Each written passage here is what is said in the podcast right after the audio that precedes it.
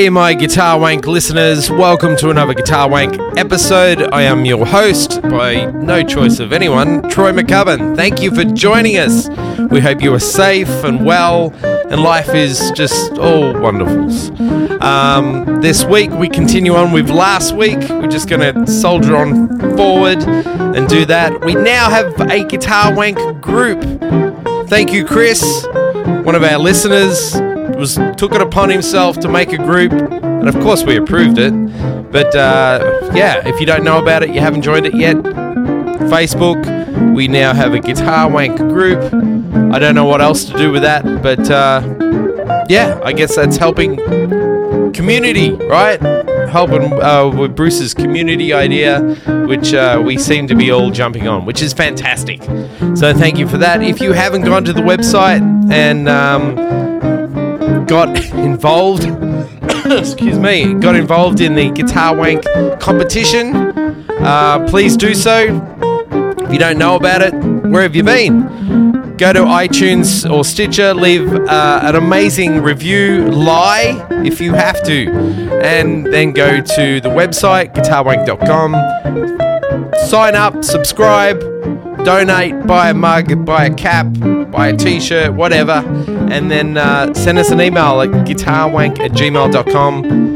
Let us know your thoughts, and you're in the competition. We're going to be starting to give away massive prizes, and uh, we are at Guitar Wank.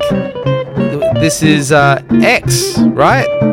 No, XY. This is W. 99X. 99X. And then we've got Z or Z, wherever you come from, and uh, and that's it. That's the end of Guitar Wank. I think we should just stop there. No, we're not. We're going to continue on because we've got a shitload of prizes to give away. So uh, that'll be great. We've got a lot of great guests coming up. It's all happening, ladies and gentlemen. It's just amazing. So uh, yeah, let's get into it with Scott and Bruce. And uh, thank you so much for all the support and everything else. And have an amazing week. And share, share the Guitar Wank. If you want to really piss anyone off, share the Guitar Wank. All right, be safe, guys. We'll uh, catch you all next week.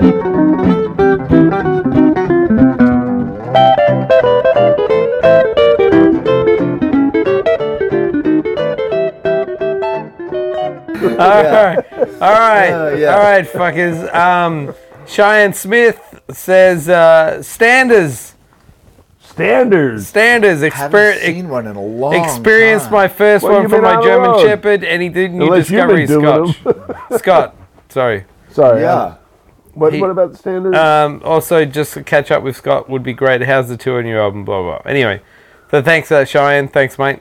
Uh, Mike Cox. That was it. He just wanted to tell us that his dog made a stander. He's German Shepherd. and He was asking if you've got any Well, new discovery No, standards. you know what? I haven't seen a stander in a long time. Well, I think Ruby go. may be maybe it, her Ruby and Jesus aren't getting along or Oh, something. that's rough, mate. because you know usually Ruby is good for some really good. Um, um, oh, and you know, by the way, our friend Dan Zimmerman yeah. wrote me on my message board and said he doesn't think because I was talking about the faces on the standards, and and and I'm, I'm pretty sure one of the ruby standards is the Pope because you can see the Pope's hat, Right. You can see his face. I'm pretty sure it's the Pope, and I mean it is Right. because you can definitely see the hat and the face, and it's the Pope for sure. But we were talking about if you could actually have a dog that was, you know, like, oh, it was a guy who actually made a stander in the toilet bowl, and he was like, he was he was amazed by it because he says it's he's never seen it happen in his life, but he actually pooped in the toilet and and and it stood up in the water. so he was saying, and I asked him if there was a holy face on it. First, I asked him, "Wait a minute, are you talking about your dog or you?" And I said, "If you're talking about you, did you like shit outside, like were you on a camping trip or something, or what?" And he said, no, it was me, not my dog, but it was in the toilet. And I said, well, that is unusual. And then, He had to stand up to get away from it. yeah. And then That's why we call it a Right. standard. And then Dizzy, Dizzy, you know, our friend Daniel Zimmerman. Dizzy Gillespie, yeah. He chimed in and said, was there a holy face on it? And he said, well, I didn't really want to get up in the water and look to see. but but but we started talking about having Jesus on the face Well, he was a walking standard. on water. It's Yeah. already holy. Right, it is. But he said, he said, would it be possible for a dog to, you know, lay a standard with with the face of Jesus? And he said it would take an extremely holy, like dog, like maybe Lassie, who, you know, somebody, a dog that's just so pure-hearted and good. That, that could lay a standard with Jesus' face on it. And I said, well, or Snoopy. I would disagree because I think every dog is that holy.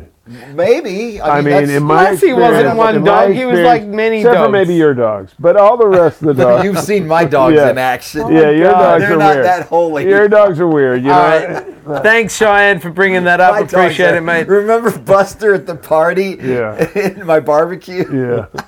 Mike Cox says, your cock says what? no, Mike. Oh, Mike, let me get that right. Well, So, my cock says uh, Mickey, Mickey Cox says, if you could go, this is a good question. If you could go back in time and tell the amateur version of yourself to focus on a particular concept when it comes to music, what would it be, Bruce? Oh shit! Come on, um, think I would say it. first of all, don't take, don't take no shit from no motherfuckers. Second of all, pay attention to the details. Third of all, always brush your teeth. Really? That's it? That's good enough. That'll get you. But what about your playing? That's what I'm talking about. My oh, point. Okay. No, really. I mean, you know, like a lot of what we end up doing is we get involved in peer groups. You know what I mean? And we all kind of get into our thing and we compete in our little world and we wonder what everybody else thinks about us. You know what I mean? That drives a lot of our thing rather than what we really want, what we really hear. Uh, that was what I meant by don't let the motherfuckers fuck with your shit. the second thing is pay attention to detail, which is like really do the work. You know what I mean? Don't fluff off on like the hard work that needs to be done. Mm-hmm. And brushing your teeth, just you know, that's like just being in the Zen space of ritual and routine and keeping Oh, and all going. There was that was like kind of a Karate Kid wax. that on, was wax fucking off. karate. You went oh, all fucking karate. Shalom Temple on us, motherfucker. Bruce, I don't know where you go from there, but what have you got? I have no idea. I don't even know what my amateur self was. I think it's still me. So what would you tell you now? What would you tell you now? don't make this podcast longer than in four hours. That's the, the main that's- thing that I'm Okay, thinking. yeah, yeah. I think that's great advice from both Yeah, I wonder what time is the taco truck close? All right, Gino. He uh, he wants to know. I love when Scott uses the whammy bar. Who who is your go-to whammy guy? Who is your who's your Well, guy? there's mainly two. I mean, Ritchie Blackmore and Jeff Beck. Those are the guys who probably have had defined the style. You know, Ritchie used it more in a in a bombastic way. what about like Hank a- Marvin? Uh, sorry, The Shadows. Americans don't know about him. I Uh, don't know him. Oh my God, he was one of the first whammy guys. Well, probably Yeah, not the yeah, first, but yeah, of Well, course anyway. he was. Well, it's- Okay, it's- so I think- Blackmore and- You know, think Dick uh, Dale. Ritchie Blackmore. Dick Dale. Ritchie Blackmore was probably one of the first famous rock guitarists who used the bar i- as aggressively as he did. did, yeah. And then Jeff Beck kind of kind of defined it more in a way that sounded more like a slide guitarist, you know, Mm. Right. because he had a lot of slide licks, and most of my licks on with the whammy bar are really sort of meant to emulate slide guitar. How you bend into a note, Yep. how you kind of do, but there is some Indian influence too, because you hear that it, the sitar players do do a lot of those little funny moves that I do with the whammy bar, but Jeff Beck does those too. Yeah. You know, I hate to be compared to Jeff Beck because I know that there's a lot of stuff that he does.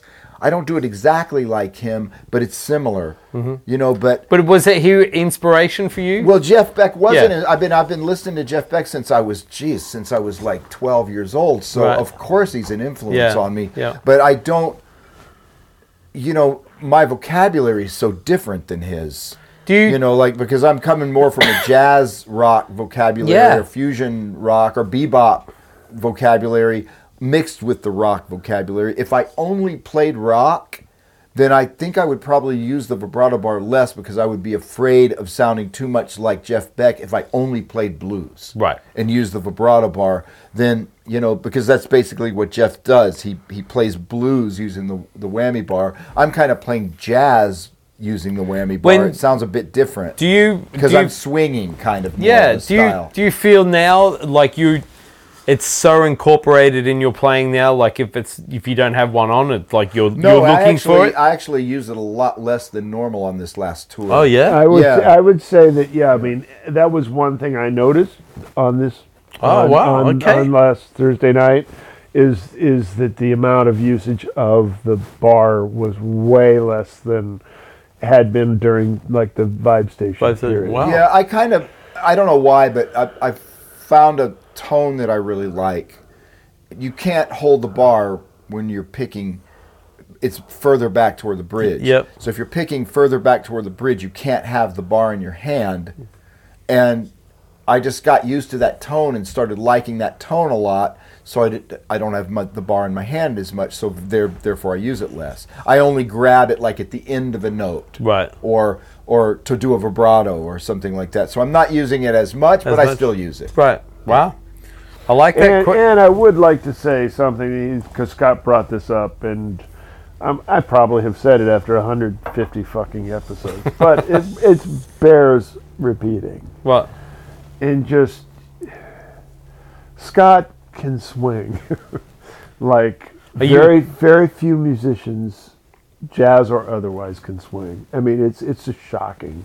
He's got this time feel and this flow of notes that the the most exalted of jazz musicians will just like go shit He must want me to buy him dinner. no no no no no i'm just, I'm just He said telling this to me That's I'm too. just telling He's just trying to 'cause, get you know, some I free mean, food. I mean, I, I got he my said this to I me got he's not my- pissing in your pocket no, no, I got my aesthetics too, and there's things I love and you know and don't Yeah. love, but mm. just sitting there listening to him play and just hearing how he's just got this natural swing to his playing, regardless of whether he's playing rock or blues or jazz Right or wrong. whatever. It's Mostly loud or soft, whatever. uh, dissonant, constant. I mean, there's just this. He just swings his ass off. I mean, to like a shocking, you know, inhuman level. how does one how Thanks, does one Bruce. I really appreciate that because I really try. I try to. Sometimes I, I feel like I'm a little bit on the on the ahead side. You know what I mean? Like,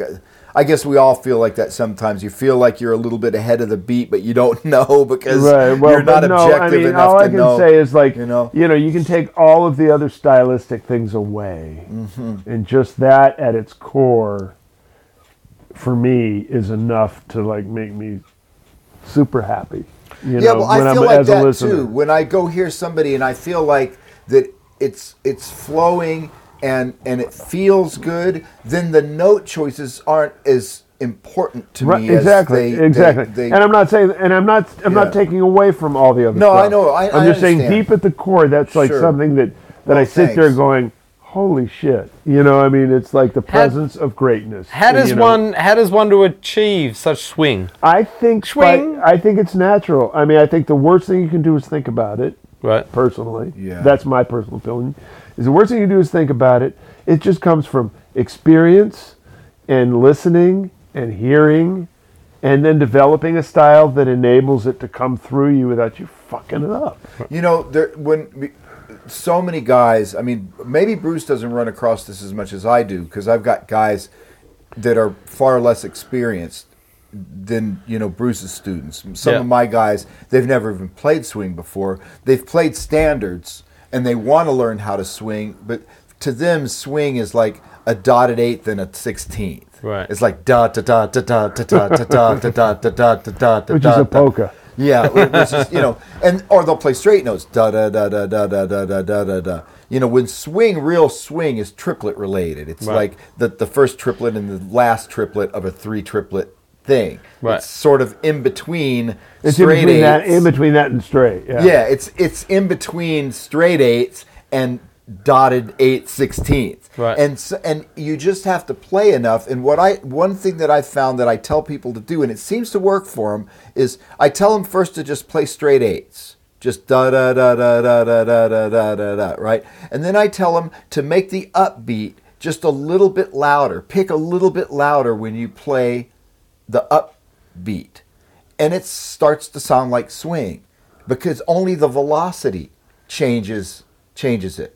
So it's going da da da da da da da da da da da da, and it's actually closer to swing than da da da da da da da da, da right? But it's not quite there, but it's closer. But that And they helps? it seems to help. Oh, them. totally. What what what, what, what ends up happening with swing?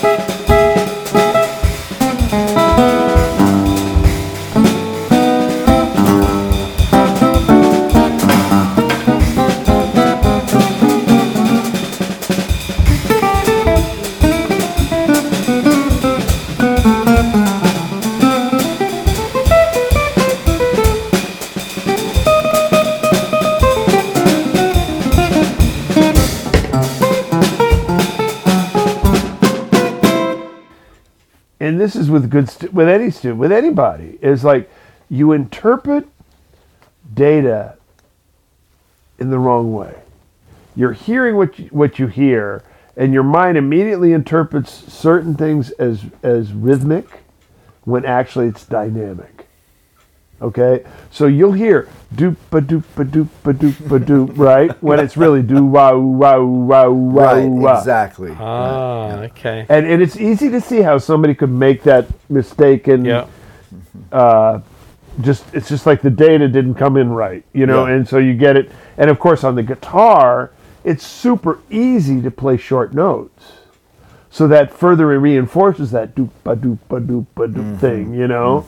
Whereas, I mean, and it's really hard to play long notes.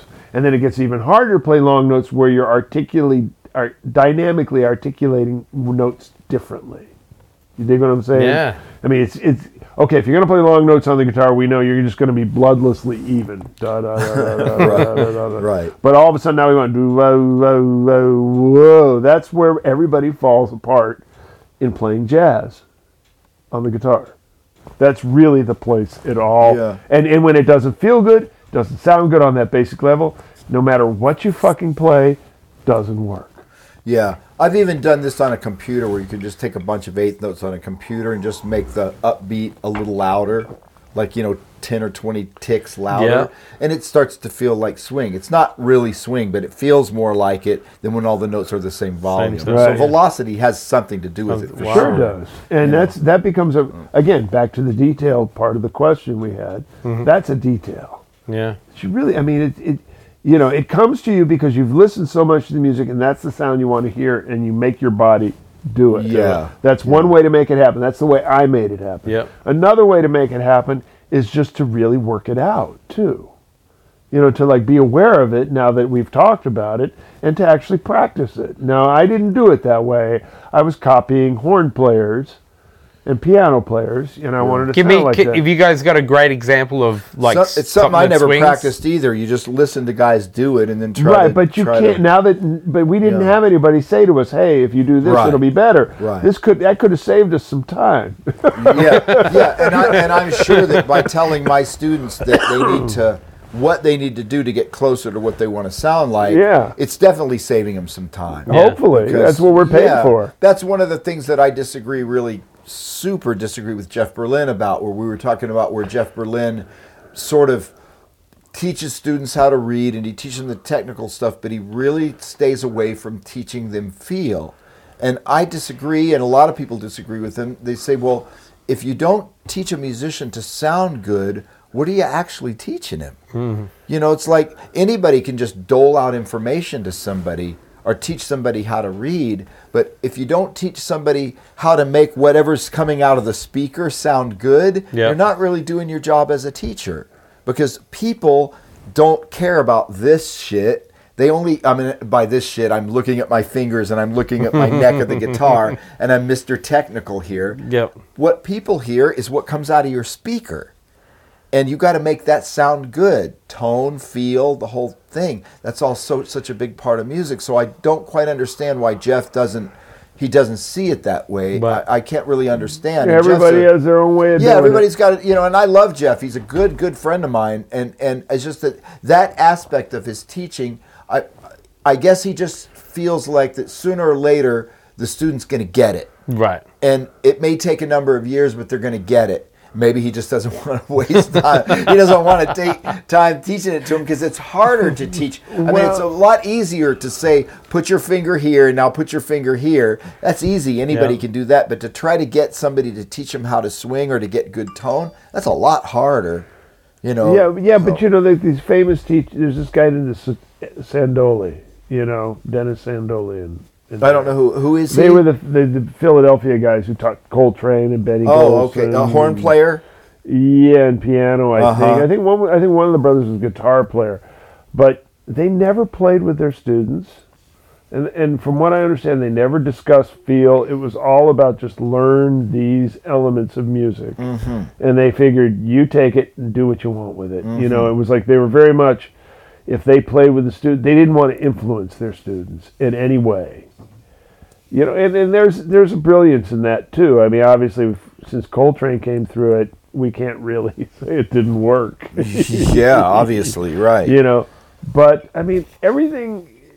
We're just human beings trying to navigate through life here. Jesus, the Mongol just game, pawn in game of life. You know? What's all right? Give me a good example for people.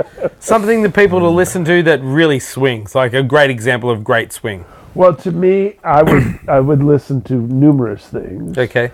but just right off the uh, besides Scott, of course, is I would listen to um, Lester Young, the Count Basie Band, Charlie Parker, Johnny Griffin, Hank Mobley. Um, I would definitely. Did I say Oscar Peterson yet? No. Oscar Peterson trio. They have a way of swinging that is just so got so much impulsion to Ahmad Jamal. Ahmad Jamal, Man. definitely, definitely. Um, I think if you start there, Yep. You're in good. you'll get an idea of what swinging is. And Bob Wills, Bob Wills in the Texas Playboy, Duke Ellington. Duke Um, Ellington, of but course. Count Basie, man, those Count guys. Basie, that's the place to they start. had a fucking thing. It was just That's the place to insane, start. man. Yeah. The feel is just so deep and it's just so amazing. I- I- everything they played, every Yeah. note they played, really, they just, just, had listen to that, shit, man. and you know, and and fucking great shit. and you want you know if you want to swing good apprentice yourself to the best drummer around that's just just just hang out with them and play with them. And you know listening to them is going to teach you one thing but playing with them is going to take it up to like a, another level. Another level. and just play with them and don't be so damn wrapped up in your own shit. You know what? I remember the first let them couple play gigs, for you First couple gigs I did with Joe LaBarbera. yeah. He's one of the first really true jazz drummers that I ever played with. Like mm-hmm. really a real jazz you're lucky you started like- there because that's like- one of the baddest motherfuckers boy ever He really just it's insane. Like when you play with that guy, you feel like you're floating on a cloud, man. yeah. Like it's just I can't describe the feeling of it. it, it Like it- butter, right? it's like butter. It's like uh, it's all the good things in life, man. the feel is it's so supportive that you just feel like you can do no wrong. When Exactly. that guy is playing. Yeah. It's unbelievable. He has such a great feel for swing, you know. And he's one of those guys that he may be a bit, you know, he's not one of these guys. He does this, he does that, he does that. He's basically he is a bebop drummer, and that's what he does. And Right. just like wow, he does it really well. Right, That's- and he's in yeah. a long lineage of great players. But Jeff Joe is Joe is just an amazing. But also Joe is amazingly supportive, amazingly musical. I mean, he's got all those things. But you know, I would go back through the history of, of jazz drums. If you really want to understand the swing and the rhythm, that's where it's coming from. So, like, mm-hmm. start with Papa Joe Jones and, and Gene Krupa and Sid Catlett, and then you know, get up into the Art Blakey, Philly Joe Jones. Yeah, Philly El- Joe Elvin Jones. yeah, Elvin Jones for sure. You you definitely want to check out Shelly Manne. You know, these are people that if you don't know, and Roy Haynes, of course, if you don't know these guys and you can't really hear them and tell them apart, you're asking a lot of yourself to try and swing. Hmm. yeah, that's true.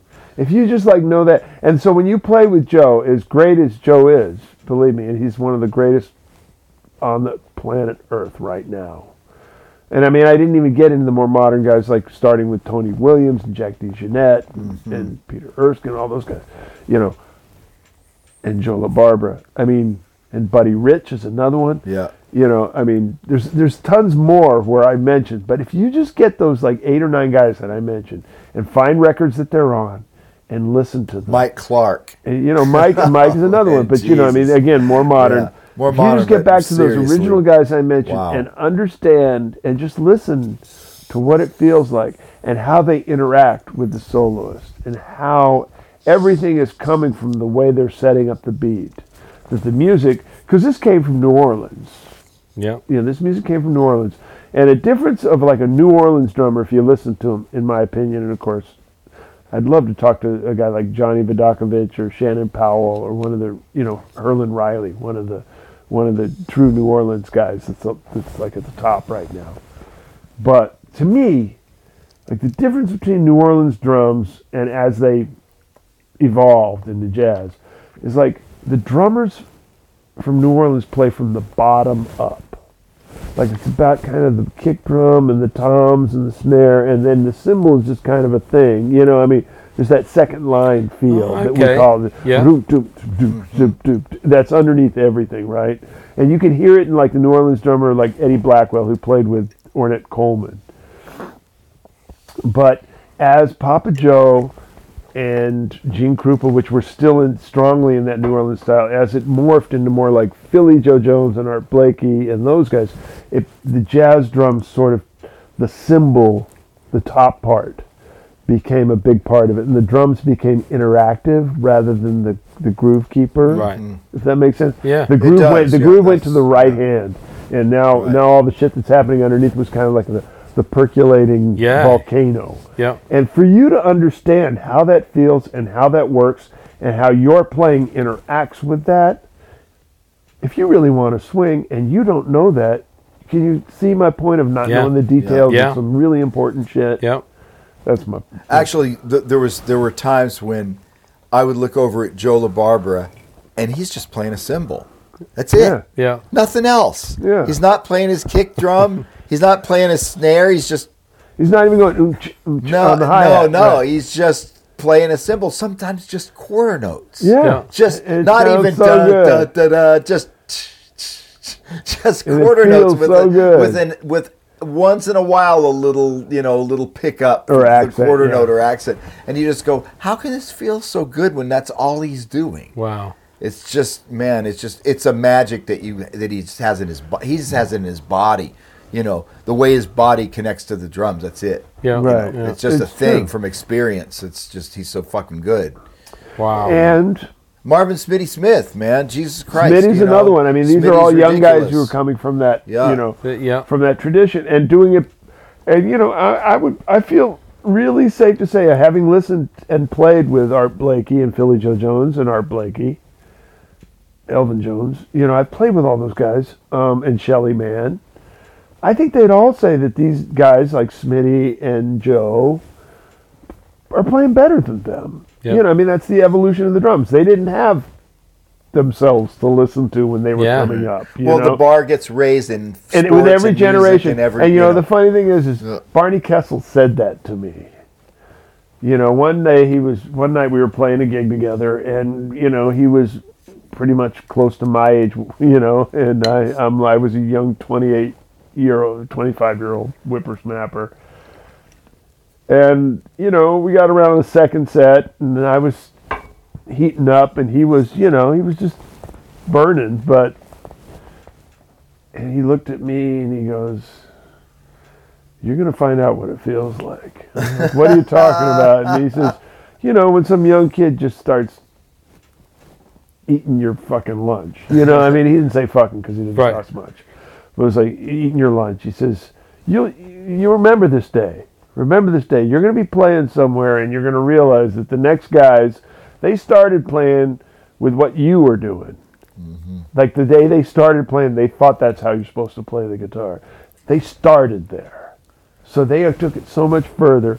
And here you are, and they're kicking your ass, and there's nothing you can do about it. That's how I felt when I when I go down there and see the Holdsworth tribute show. Yeah. And there's this little guitar player like just playing that same stuff that Allan plays. You know, that crazy fast legato stuff where it's a different type of fingering. It's like sort of like three notes a string all the time. Yeah. And it just strings morph into each other easier than like say a, a blues player Yeah. like me. So I'm looking at this guy and go and I'm thinking, yeah, I've got like a chop or two compared to that guy. No, and, and just- Barney told me this is it's exactly what it would be man. like. And, Yeah. and last night at my gig, a guy reminded me because he had hung out with Barney right after I played with him, you know, and and then I, I reminded him of what Barney had said to me not long after that. So it's like I'd played, you know, on that or on that same gig, you know what I mean? And it's like Wow. it's true, you know. what I mean, it's just like,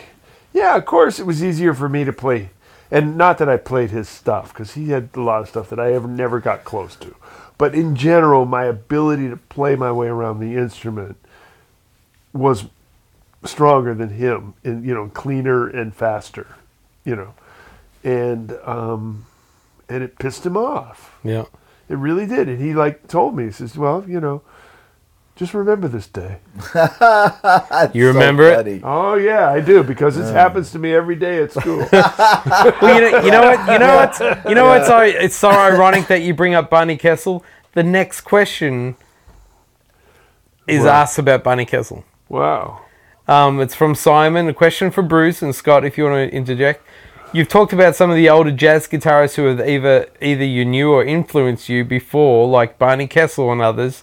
Just wondering if you knew uh, Jimmy Raney Oh yeah. and if he was an important influence in your development. If he seems to fly under the radar a lot when the um, with the guitar great it gets discussed. So He does because I don't know his playing very Oh, much. you really need to. I don't know. Jimmy Raney was in that group, kind of with Barney, but he's more like considered in that group with Tal Farlow. Okay. You know, um, and Jimmy was like a swinging bebopper.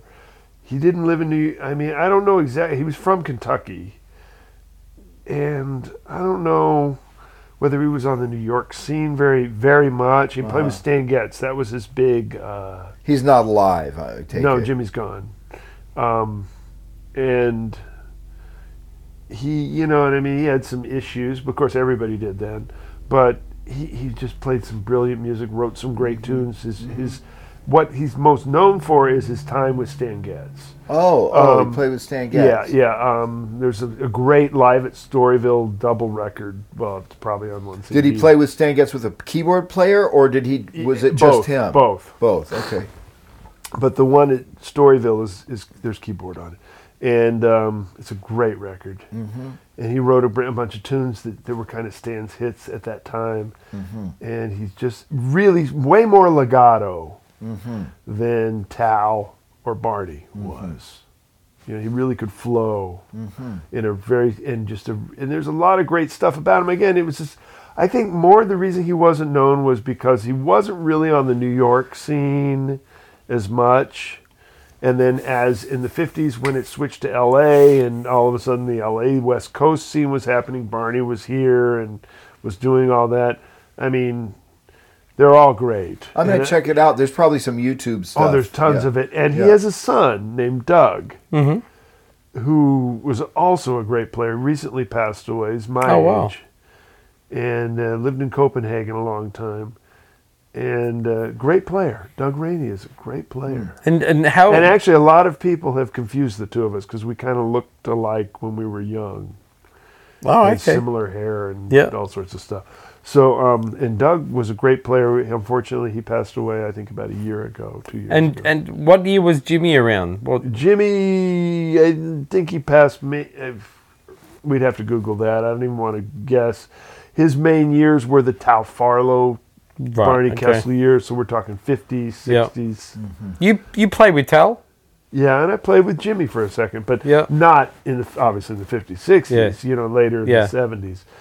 But um, Both interesting cats. Tal was seemed like an interesting kind of guy. Tal had a very interesting story. You know, I mean, he played and then he kind of quit and he had a comeback. And you know, he was a sign painter and he was a really brilliant man. And he, Pretty big guy, he- right? A very big guy, and he developed a. You know, he he you know. Um, Did he have massive he had hands? big hands, and he and he developed the Tal Farlow guitar, which was a short scale neck. He wanted to have a short scale neck so he could really reach for, which is of course you know in many ways, the first guy to play some of the voices we're hearing today, played by the modern guys. That's true. Yeah. You know, Because he was one of those stretchy guys. Yeah. He right? had a lot you of know, he he had liked close. voices. He liked close voicing 'Cause he had big You know, I mean, so- Jim Hall's famous for that too. yeah.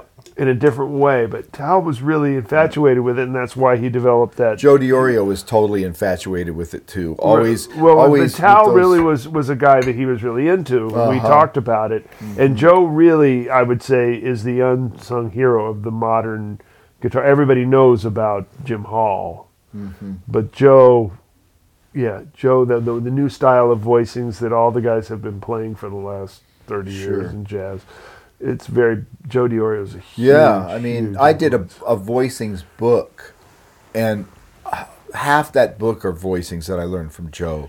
They're the stretchy kind of voicings where, honestly, I don't really use them. In, uh, you know what happened to me is I discovered open strings in writing, Right. not so much in improvising. Because Yeah. in improvising, I do try to, you know, play some stretchy chords. But but when writing, I always found that once I've written a section of harmony, if you get open strings in there, you can get that same clustery sound without having to with having to do this. Right. And it also kind of makes the band sound bigger because that jangly open string sound Yep. kind of widens, Widens the tone everything. and widens everything up. So I use more open strings to get that that closed interval thing. But either way, that's coming from Tal and Joe. Mm-hmm. And for me, Joe, because I didn't know about Tal that much, like Bruce does. Right. I learned about him much later after I had met and studied with Joe. But man, the moves that Joe could make with those stumpy little hands, like his hands were really small. Like you would think when you'd hear him play, you would think his hands must be really big, like Holdsworth when he's playing those giant voicings. But Joe had really small hands, and it was amazing that he could stretch his fingers as far as he could stretch them for having such small hands. Don't you think so, Bruce? He can't hear me. He's peeing. Bruce is pooping right now, so he's Hey, he's back. Don't you don't don't you think that it's amazing that Joe had these little stumpy hands, but he was able to to stretch his fingers really far on the neck and play these really amazing voicings, but his hands were really small and kind of stumpy. Yeah. You know, but it was it's like you to see his hands, you would never think he could make some of those voicings, but he did it. He was just somehow able to yeah, you know, get his fingers and stretched. he figured out, like, you know, wow. I mean, and I was talking to Bill Cunliffe about this, who's a great piano player. Um, I know Bill. Yeah, and like you know, there are the piano players. Bill has really small hands, you know, and there are the guys that got the you know the basketball yeah. suckers, and there's just a way of kind of moving. You play this much of this, and then you move to that much of that. You know what I mean? You don't play it all at once. You don't just go. Mm-hmm. You Right. go ring, and it sounds like you're getting it all at once. Yeah. And you just kind of see. And Joe had that, as much as he had that those small hands, he was like a ballet dancer. Mm-hmm. He could just like you, make you think you were hearing it all at once, but he would kind of Wow. put it all together. Man, he, he his solo guitar stuff. He would just, you know, one of the great things about him at the school, I remember, was just he would just you would just say, Joe, just play play a standard. Let me pick one, and I, you, he'd let you pick a standard. Right. And he would just look at it, you know, kind of suss it out, and then he just play it in the most amazing way. You- Not so much with a bunch of like different harmony of chord substitutions. Not not that modern. Like that's what Phil Degree would do. That Right. Phil Degree would just look at it like Zawinul. Hmm. You know, he would just look at a, a standard and already he's thinking of every other chord than the chord that's actually written on the page. Right. And he's going to make it sound like it came from another world. But Joe was very fairly strict. I mean, he wasn't like always sidestepping chords and playing like instead of A to D, playing B flat to E flat first, and then I mean, he did you know the stuff that all the jazz guitar players do. It wasn't really about that. It was more about how interesting every single chord sounded and how the voice leading between the notes were Right. really like like like Keith Jarrett would do or Ted Greene was amazing at that too where it's not just about the top note that's a guy like me like I can play a nice chord melody thing and make a beautiful path for that top note to go through those chords and make it sound really smooth but i'm not concerned about any of the notes in the middle. They're just whatever they do is what the fuck they do. Where you've got these guys that are concerned about every single note in the chord and every single note moving to its next available nice note which ted greene was so good right. at and that's And- um, that and- is therein lies what we talk. What I was said details. Yeah, and, and Details. also classical because that's coming from a classical, Right. you know, where you're you're you're talking about you know paying attention to every single voice in the chord, not just the top note. I'm a top note guy. I'll be the first one to admit it. You know, I can I can play a nice melody through the chords, but what those other three notes or Otherwise, four well, notes if you were doing, a bottom note guy, yeah. you'd be a bass player. yeah, right, right.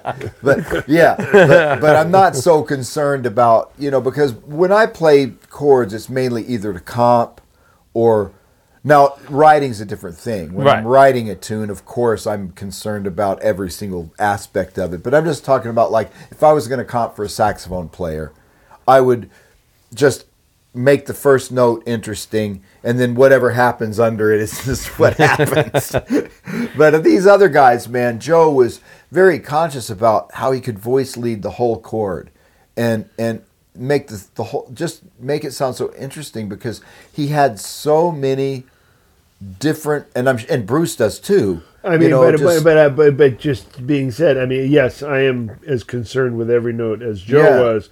However, Joe, I'm a lot more without being apologetic. You know, I mean, I'm a, I'm a lot more conventional in my tastes than yeah Joe is and was. Yeah, Joe. That's Joe was was really trying to. He was always trying to stretch it into something mm-hmm. else. You know, mm. it's like- That's all, and yeah. it's beautiful. I mean, Yeah. in the world, it takes it takes all kinds, man. You Yeah, know, I mean, I'm yeah. not going to apologize for being who I am, and I'm going to do nothing but admire who Joe is.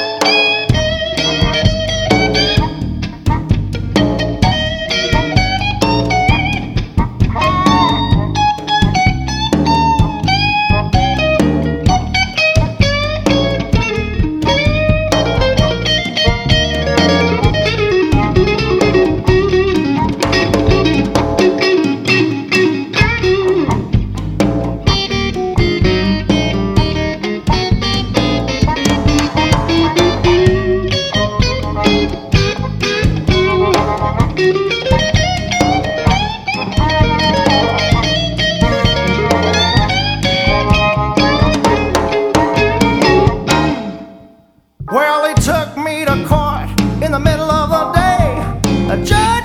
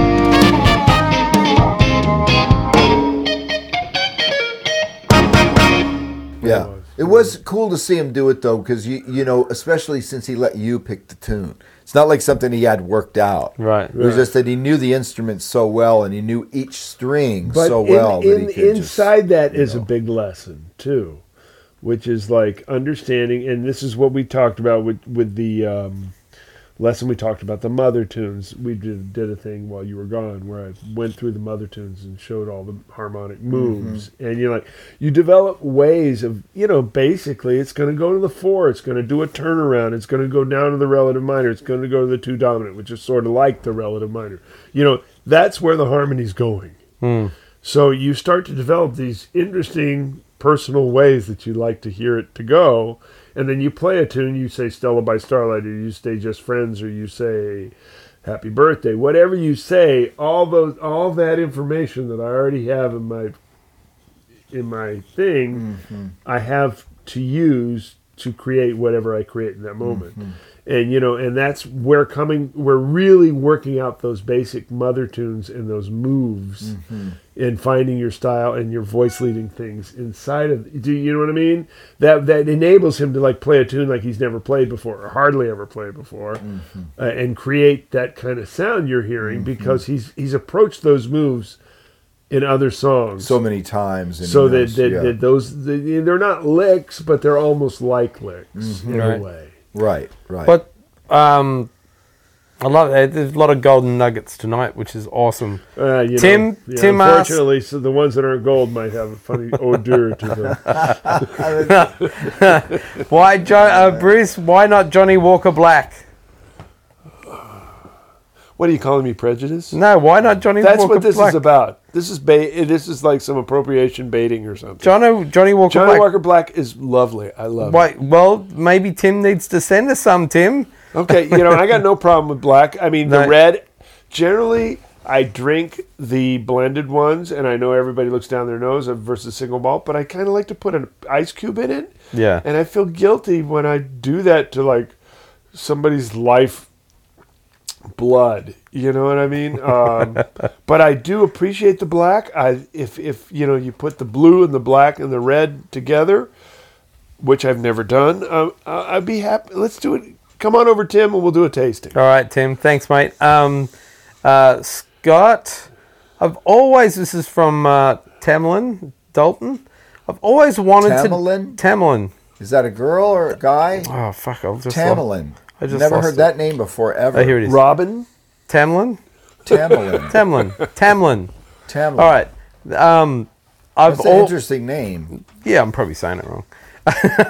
I've always It's wanted actually to. Tammy. and he's just saying Tamlin. It's Tamlin. probably yeah. It's Tamlin. probably Timothy. It's it's Bob. It's actually Bob. Yeah. I've always wanted to know how Scott got Thelma Houston to sing on Tore Down House. she is just brilliant on that. I ha- I hate you still. Um, I hate you still cracks me up whenever I listen to it. it how did you get too, Thelma man. Houston? Because the bass player that I was playing with, John Humphrey, had done a few gigs with her um, in her band, I think. Right. and so I needed a singer, and and and I was looking to get somebody, um, not necessarily famous, but just somebody that that could cut the material, you know. And he said, "Man, you should should." I mean, of course, I knew who she was, and I'd heard her sing many times, but I never thought she would do it. Yeah. But my bass player insisted that I call her and just sound her out on it. And when I sent her the music, she was really happy to do it because she said it was so different than anything that she normally does. Oh, So- wow. So she was like really into doing it just because it was so different. Yep. Um, normally, she she pretty much improvises everything because it's all blues based. Yeah. Right. And but yet I had specific melodies that I wanted her to sing, and I Yeah. don't think she'd ever really done a lot of that. Where yeah, you've got to sing this melody, but you still have to do your thing. Right. You you have to you know you have to what do they what do you call it when you something a melody you you um, Embellish. embellish it right Yeah. exactly so you embellish the melody with your thing and she was really looking forward to trying to do that and she did such a fantastic job of it. Oh, she killed. and i hate you was a first take. Really? and i was like how can these two people sing this ridiculous thing without breaking out laughing? And they did. They on the very first take it was a one take. Really? one take Wow. almost for everybody even That- me. That's like Damn, it was a one take tune That's fucking and awesome. they just killed it, man. But she was, and she also she was so nice to work with. Like she was so such a sweetheart. Yeah. And one of those ladies that just doesn't seem to age because every year I would see her.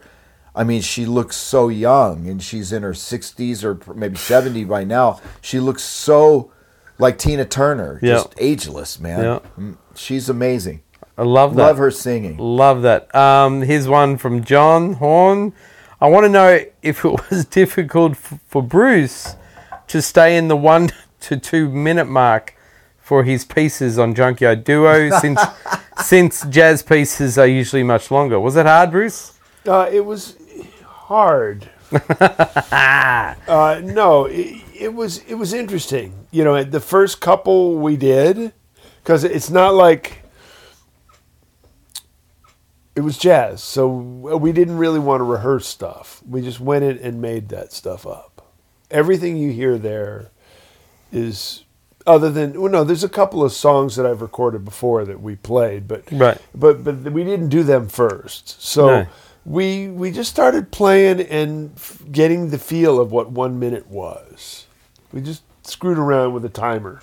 That's hard. played for a minute and played for a minute, and then realized okay, and then then I then we'd come up with an idea for something, and I'd write something, and then we'd play on it. And of course, you want to state the theme, you want to make something happen, you want to kind of close it out, just like you would in six minutes or twelve minutes or thirty minutes. I mean, it's the same basic narrative arc. You've just shortened the time frame and and so when we did it that's kind of what we did it's like okay you know this is a song that that formed you know one chorus takes over a minute. Okay we're just going to do an a and, and half the b and then come back to the last half you know we're just going to cut this down like this. It's based on this song but it's my new melody here. Of course you want to have some sort of statement of theme some sort of embellishment improvisation thing and then recapitulation ending you know basic music form. And so was it a f- hard? Uh, everything is hard music is not easy you know i mean i wish it were it's simple but it's not easy Uh, um, but i would prefer to think of it it was just a challenge and, and it was a great creative challenge to try and work within that parameter you know for that group and it was just um, a great challenge and something I learned a lot from and enjoyed. Uh, hard, everything's hard. So I don't know. The word hard is kind of. Hard. It was a challenge, and hopefully, most people will find that it was worth it. All right. I do. I like it. I, I finally got a chance to listen to it, the whole thing, you know, because I had a drive. And I don't listen to music unless I'm in my car. So hmm. I finally had a drive where I could just put the whole thing on and listen to it for the first. And I like it. And the, and but what's weird, something psychologically happened to me when I listened to it. The tunes that are jazzy, it doesn't sound like a resonator guitar to me. And the tunes that are not jazzy, it sounds like a resonator Well, there's guitar. a reason for that. Wow. Why? Okay, the thing about a resonator guitar is that reverby length of note. The length of the notes, and of if course. and in jazz we're pl- there's so much stuff happening that the new stuff happening covers that Gotcha. that reverberation. Got it. I got also, it. Totally. also, I'm not stupid. I know I look it, but I'm not as stupid as I look. maybe is what I mean to say. Um, I picked keys for the jazzy tunes that didn't activate the open strings. oh, gotcha. So like. I'll be playing a uh, jazzy tune, I'll be in E flat. Well, it's really only the G string that's going to be like Right. resonating open while I'm playing. Gotcha. But then there's like that tune, Object of Infection or uh, Mm-hmm. Tinderly, where we're in A. And now every note I hit, including the fact that I'm leaving lots of space, ev- the whole guitar is screaming. Uh-huh. Right. Gotcha. So that's why you heard gotcha. that. Sneaky. Well, and and I, I get And it was, and I actually. I was aware of it, and it was conscious. Well, you know, knowing you know that I'm a weirdo, so I like my favorite tunes were the weird ones. You know, like the the Chain Gang. Mm-hmm. Yeah, That's right. my favorite one. Yeah, right. I mean, I could listen to that I like that over one and over and over and over. And that would be That great in is- a movie. Someday. Yeah, Yeah. that's like to, that reminds me of Led Zeppelin. Yeah. you know what I mean? Like, like I like the jazzy ones too because you play great jazz. But my favorite ones are the ones that are just fucking whack. Yeah. you know they're just they don't they're just like either a, a bunch of noise or they're just crazy and you're just playing just demented shit. Yeah. and that's my favorite shit. Right, It's well, like and, it's and so actually, fucking cool. this is a disclaimer. The last tune, which is called I love that tune. "Whale I Needed," I really like that too. which is well I need. Well, I anyways. yeah, Yeah. I really I like that too. Anyways, but um, It's a good song. when we originally played that, it was just an idea. We said, "Hey, I got an idea," and Jake said, "What?" I said, "Let's just free improv." Mm-hmm. just play as long as we want, and we'll just like take the best minute out of it and make tunes for the record out of mm-hmm. it. Jake said, "Hey, that's a good idea," you know, because we were like writing tunes, and like after about writing 25, 30 tunes in a day, you know, you're like, mm-hmm. "Fuck, I've written everything I know." Okay, you know, and so we just played a free piece. Figuring we'd take the best minute here and the best minute there, you know, because you can do mm-hmm. that in the studio now. Mm-hmm. And we did it, and we played it, and then you know later we listened back to everything we did, and we listened to this piece. and We went like, you know, it's kind of okay just the way it is. Yeah, right. Just you know, what I mean, we, so we with it. figured after a bunch of one-minute songs, we'll give you six minutes. You know, and so we just left it that way at the end of the thing, and it, and you can hear how like it starts off here, then it becomes drum centric, and then I think I think the last like two minutes is just kind of solo guitar, really. Uh, it's really cool. I like that tune a lot. and we just sort of made it up. It really reminds me of what Tribal Tech did at the end of the band, where we were just jamming in the studio. And it's it's li- like if you just jam, all you're doing is copying Bitches Brew, because that's what they did. Mm-hmm. They just went in the studio and, and played until the tape ran out. Yeah. Right. And it's usually one key, and they weren't trying to make a form. It was just basically this Yeah. a flat thing. Not that they weren't playing great shit, but it didn't have much dynamics. It just was sort of like it just went on. You know what I mean? And on and on and on until the tape went out. And what we tried to do was the same thing, only make a form and set a Right. time limit. Like like okay, this there's got to be a melody section. There's got to be a section where maybe somebody plays a solo. There's there's got to be kind of a B part. Then there's got to maybe you're going to come back to the A part or not if it goes Right. somewhere else. But the thing is, is it's jamming with a conscience. It's jamming with a sense of responsibility. Right. Right. And, if Yeah. you, and if you distill that down to two people, Yeah. Then then then yeah. all of a sudden it becomes way more about passing the baton, like a mm-hmm. relay race, playing together, taking it new places. And like I say, I mean, at, the- at the end, I just I found myself chasing. It was like kind of counter counter contrapuntal. Mm-hmm. You know, I'm just kind of like following lines.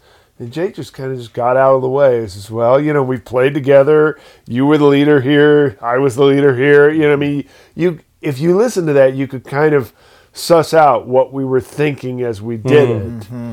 But it was just like, okay, we the, the original intent was we're going to pull the best minute out of the. You know, we figure if we get two or three songs out of that, Sure. we were going to be lucky. Yeah. And it that's just a- ended up cool being a to- thing. such a cool way to make music when the majority of of music in the world is made is written by one guy who taught it to a bunch of other guys who rehearsed it and then went in and recorded it. Right. That's the normal way to make music, right? So when when I got involved in the tribal tech thing and we got away from you know, okay, we're going to play my tune now. Okay, now we're going to play his tune. and and we got into this thing where it was just totally organic and jamming and it was everybody's tune.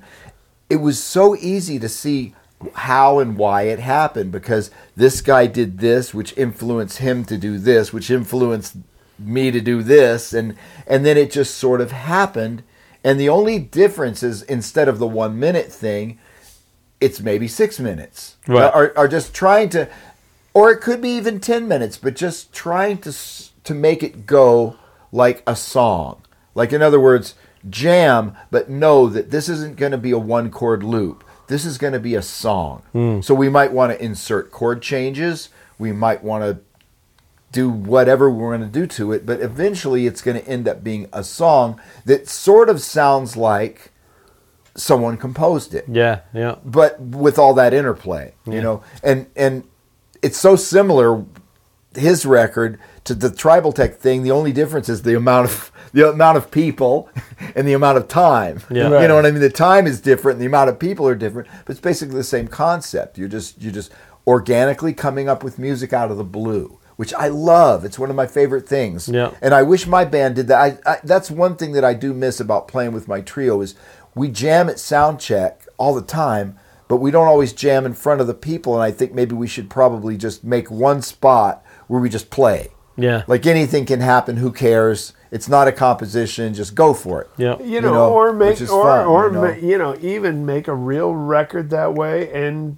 do a tour that way and Yeah, see and fun. see yeah, see how you feel about it. Yeah. You know, I mean, you know, Yeah. it's it's really uh, two things bring to mind when you said that. One is like it's our responsibility to continually um expand our horizons, Mm-hmm. especially at our age. You know, we've we've got a lot of experience by now. We've arrived where we've going to arrive. Of course, we're going to continue to get better, but the amount we're going to get better it's not like when you're 18. Right. You know what I mean? Like, you, wow, I heard you three months ago. How did you get so good? I'm You just what I getting mean? worse. You know what I mean? well, I like I like to say I pra- I used to practice to get better. Now I practice to keep from getting worse. yeah, right. But but there's that, you know, which is it's so our ultimate responsibility. That is, unless you're like someone like George Benson or Wynton Marsalis or Terence Blanchard, where you you literally have a publicist and a record label and all these people whose whose livelihood depends on you keeping the machine going. You Right. know, and you have probably a family nut that's big. You know what I mean? You have to keep, you know. But if if you're lucky enough to, or unlucky enough to be like us, or particularly me, you know, um, you know, I don't have that. I'm only responsible to myself. I'll be okay. I can play, I can comp, and I can teach. I'll always be, a, you know, regardless if I if I do something like start a cowboy band and hit- piss everybody off. Oh, I already did that. um, or something again like that, and it ruins my career. I'll still be okay. I'll make it to the end of the trail. It's like my real responsibility is to follow my creative urges now, and and so, yeah, I might piss off some of my fans, but maybe I'll find new ones, or maybe they'll come around. You know what I mean? Or maybe I'll come around. It's just all part of the, really our response, the awesome responsibility of art. And but the other idea, the other thing we had, which we've talked about, which I would really like to just make clear right now, I would love nothing more than to have the Tribal Tech reunion for Guitar Wank. If we can get all the guys or most of the guys here one night, and Oh, yeah. just to hear you guys go at it. And I mean, I don't even need to be here. I'll just sit and listen when you put it out, or Well, I'll be if here. Covington's in the room, it's just going to be a laugh fest the whole time. Okay, anyway, but no, my you know, point is, is like let's should let's, that. That's let's great make idea. a tribal tech reunion, Reunion. happen. Yeah, it would be here fun. in the studio. Well, we won't get have you- Willis, but we get Kinsey and Kirk. Well, yeah, see if Willis can make it too. It'd be great. Yeah, Willis lives in Spain, so he he, he Oh. only ah. comes here during the NAMM show. And you know, he came he came with to NAMM last time, and he didn't call me or he didn't call Kinsey or he didn't call Kirk. Well, you know, He I mean, okay. So we do it. We invite him if he wants to make it Yeah, great. If right. not, let's get the other three, the other two. I mean, and and I would love nothing more than just to hear a revision of history from what, what was happening funny inside shit, the- actually. Yeah, Yeah, I mean, it would be great. I mean, and, and I would good bet, idea. I would bet that our wankers. Oh yeah, few- they'd love that. Yeah. The few people who are still listening right now would love to. The hear it. four of them would love it.